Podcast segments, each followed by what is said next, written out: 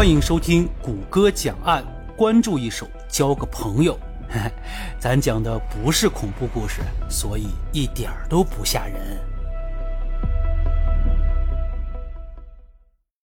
Hello Hello，大家好，欢迎收听谷歌讲案。哎呀，真是一开头少了谷歌的那个非常淡定、非常冷静的那种问好之后，我还有一点不适应呢。都忘了告诉大家我是谁了。大家好，我是佩佩，欢迎收听这一期的谷歌讲案。我们的节目改版了，但是内容没有变，名字没有变，还是谷歌讲案。但是今天讲案的不是他，是我。这几天啊，我的手机一直被各种失踪案件所刷屏。先是前几天的西安的三岁男孩掉进这个井里冲走了，失踪的这件事儿不断的刷屏。紧接着呢，就出现了河南商丘那个十八岁的女孩遇害案。她是怎么回事？她是跟同事聚餐之后喝多了，之后就开始失联，家人家人找不着，男朋友男朋友找不着。第二天她得上班啊，老板老板也找不着她。问他这几个同事呢，也是说。哎呀，喝完了之后，他可能有什么事儿，他先走了，我们也找不着他。但这老板还是挺好的啊，真的是不错，马上就开始报警了。这一报警不要紧，经过警察的一系列的呃侦查啊、勘查，各方面汇总到一起，最后确定这个女孩遇害了。他吧，聚会完了之后，其实是喝多了，喝难受了。然后我们现在开始猜测、揣测，他可能是喝难受了。哎呀，想早点回家，毕竟自己还有男朋友，回去太晚了，男朋友估计也不太开心。这时候估计就有人开始纳闷了：哎，有男朋友，然后大晚上聚餐，你还让人家快点回家，那男朋友你怎么不来接呀？不来接送啊？如果你来接的话，是不是这孩子，这个小姑娘就不会遇害了？她的这个男朋友是个在校大学生，晚上人家寝室都关门了，人家出不来。别说她男朋友后悔了，就是当天跟她一起聚餐的这几个同事都悔青了，肠子都悔青了。就是想当时如果要么留一留她，或者说是谁呢能护送她回家，可能都不会发生这么悲惨的一个事情。这姑娘到后面，咱们看到公开的这个监控录像来看，她就已经是喝得晕晕乎乎，走路都是歪歪扭扭的了，对吧？这个时候，虽然她还能认清路，找到回家的路，但是对于周围发生的一切，其实她的认知和判断这种能力是缺失的。她没有发现有一个男的跟踪着她，她这个男的跟踪她，刚开始没有想要害命。无非就是尾随他入室行窃，要偷东西，结果最后也不知道到底是当时是一个什么样的场景，一个什么样的场面。这个男的呢，就怕这个女孩报警，然后自己被抓了，就起了这个杀人灭口的这个狠毒的心肠和决定。我们猜测啊，可能当时他这个一般嘛。说人喝多了之后胆儿都比平时要大，没准儿这孩子发现了他正在他们家偷东西，然后跟他发生了正面的冲突，并且语言上比较激烈一些，激怒了这个行凶者，这些都是有可能的。就这件事情让我想起来一件什么事儿呢？我估计这件事儿很多人曾经也听说过，或者说是看到过这个报道，就是。一个女人啊，晚上回家的路上被人强奸了，然后呢，这个强奸犯呢，不到二十四小时就落网了。这是怎么做到的？而且这个女人在受到侵害之后，还是安安全全、完完整整的回家了，没有受到除强奸以外更多的暴力伤害。当然，就是通过这个强奸这件事情啊，这个事件造成的这种生理和心理上的这个双重打击，这种伤害我们不用多说了，大家心里都懂。那他是怎么做到的呢？这个女人非常的机智，就一看自己根本不是他的对手了。你说来硬的那不可能了，那怎么办？那我逃不了了。嗯，大哥，要不我这儿有个小雨伞，你用这小雨伞吧。就这样，一方面呢，歹徒觉得哦，你不跟我对抗了，那我也就不过多的伤害你了，还费那劲儿呢。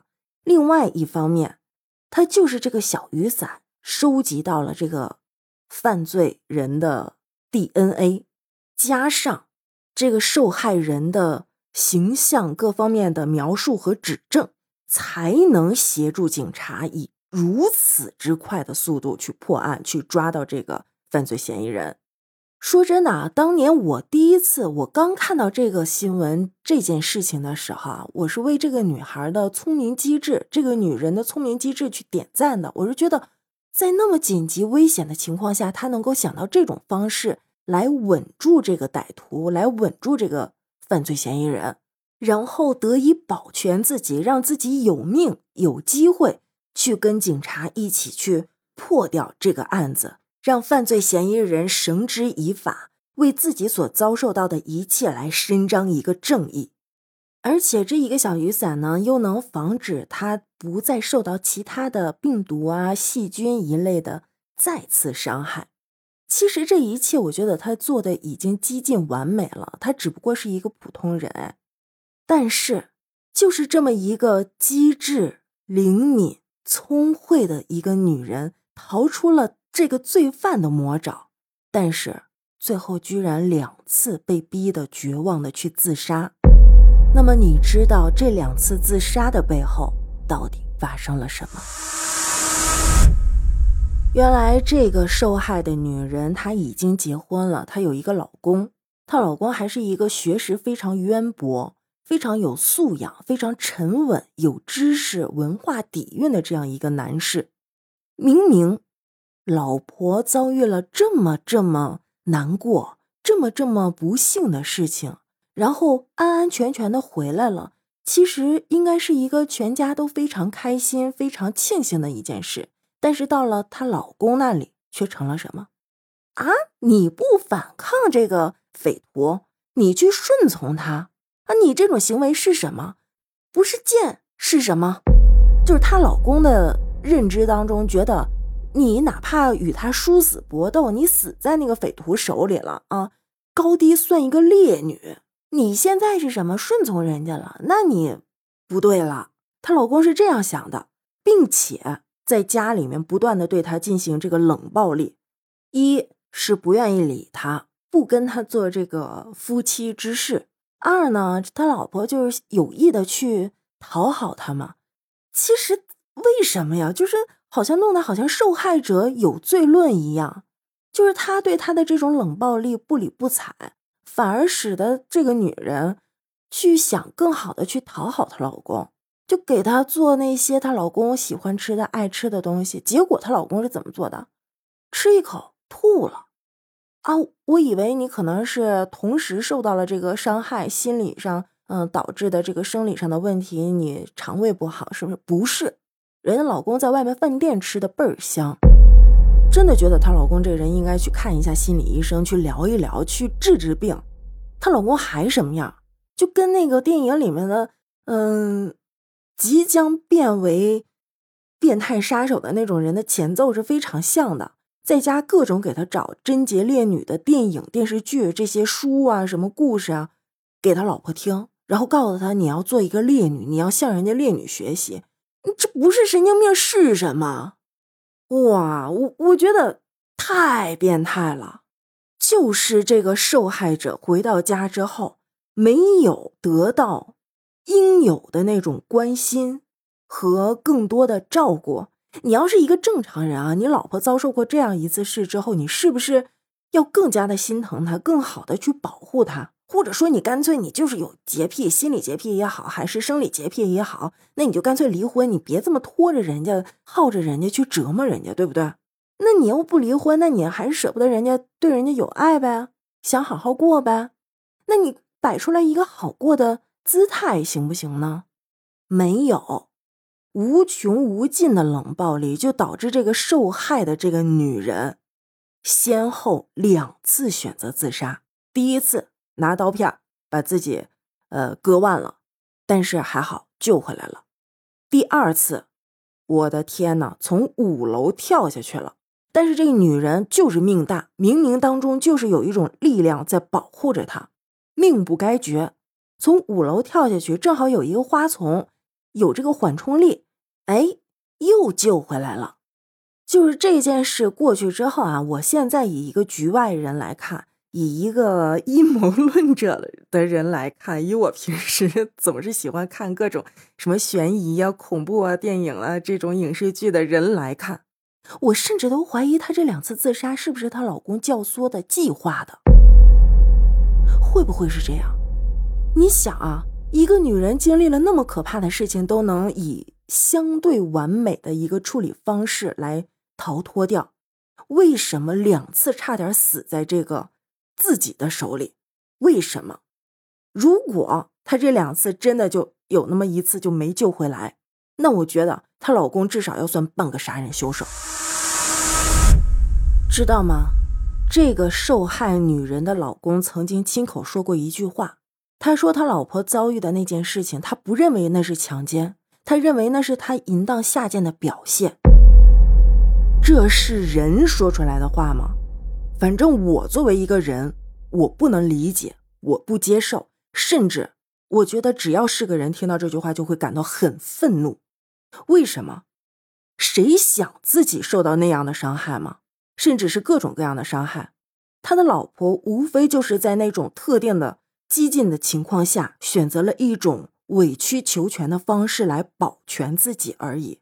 就是怎么说呢？在那种情况下，你越是去反抗，越是去对抗，你没有分清楚当时的状况，反而真的会让自己陷入一个难以回头的悲惨境地。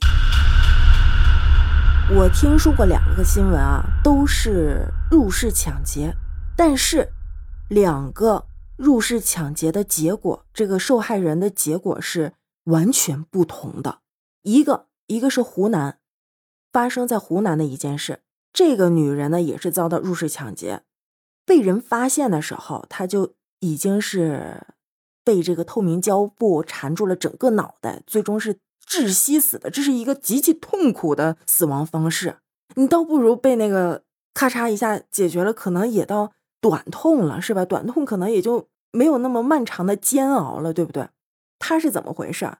他是发现这个入室抢劫之后，他就拿起来手机给人家劫匪录像去了。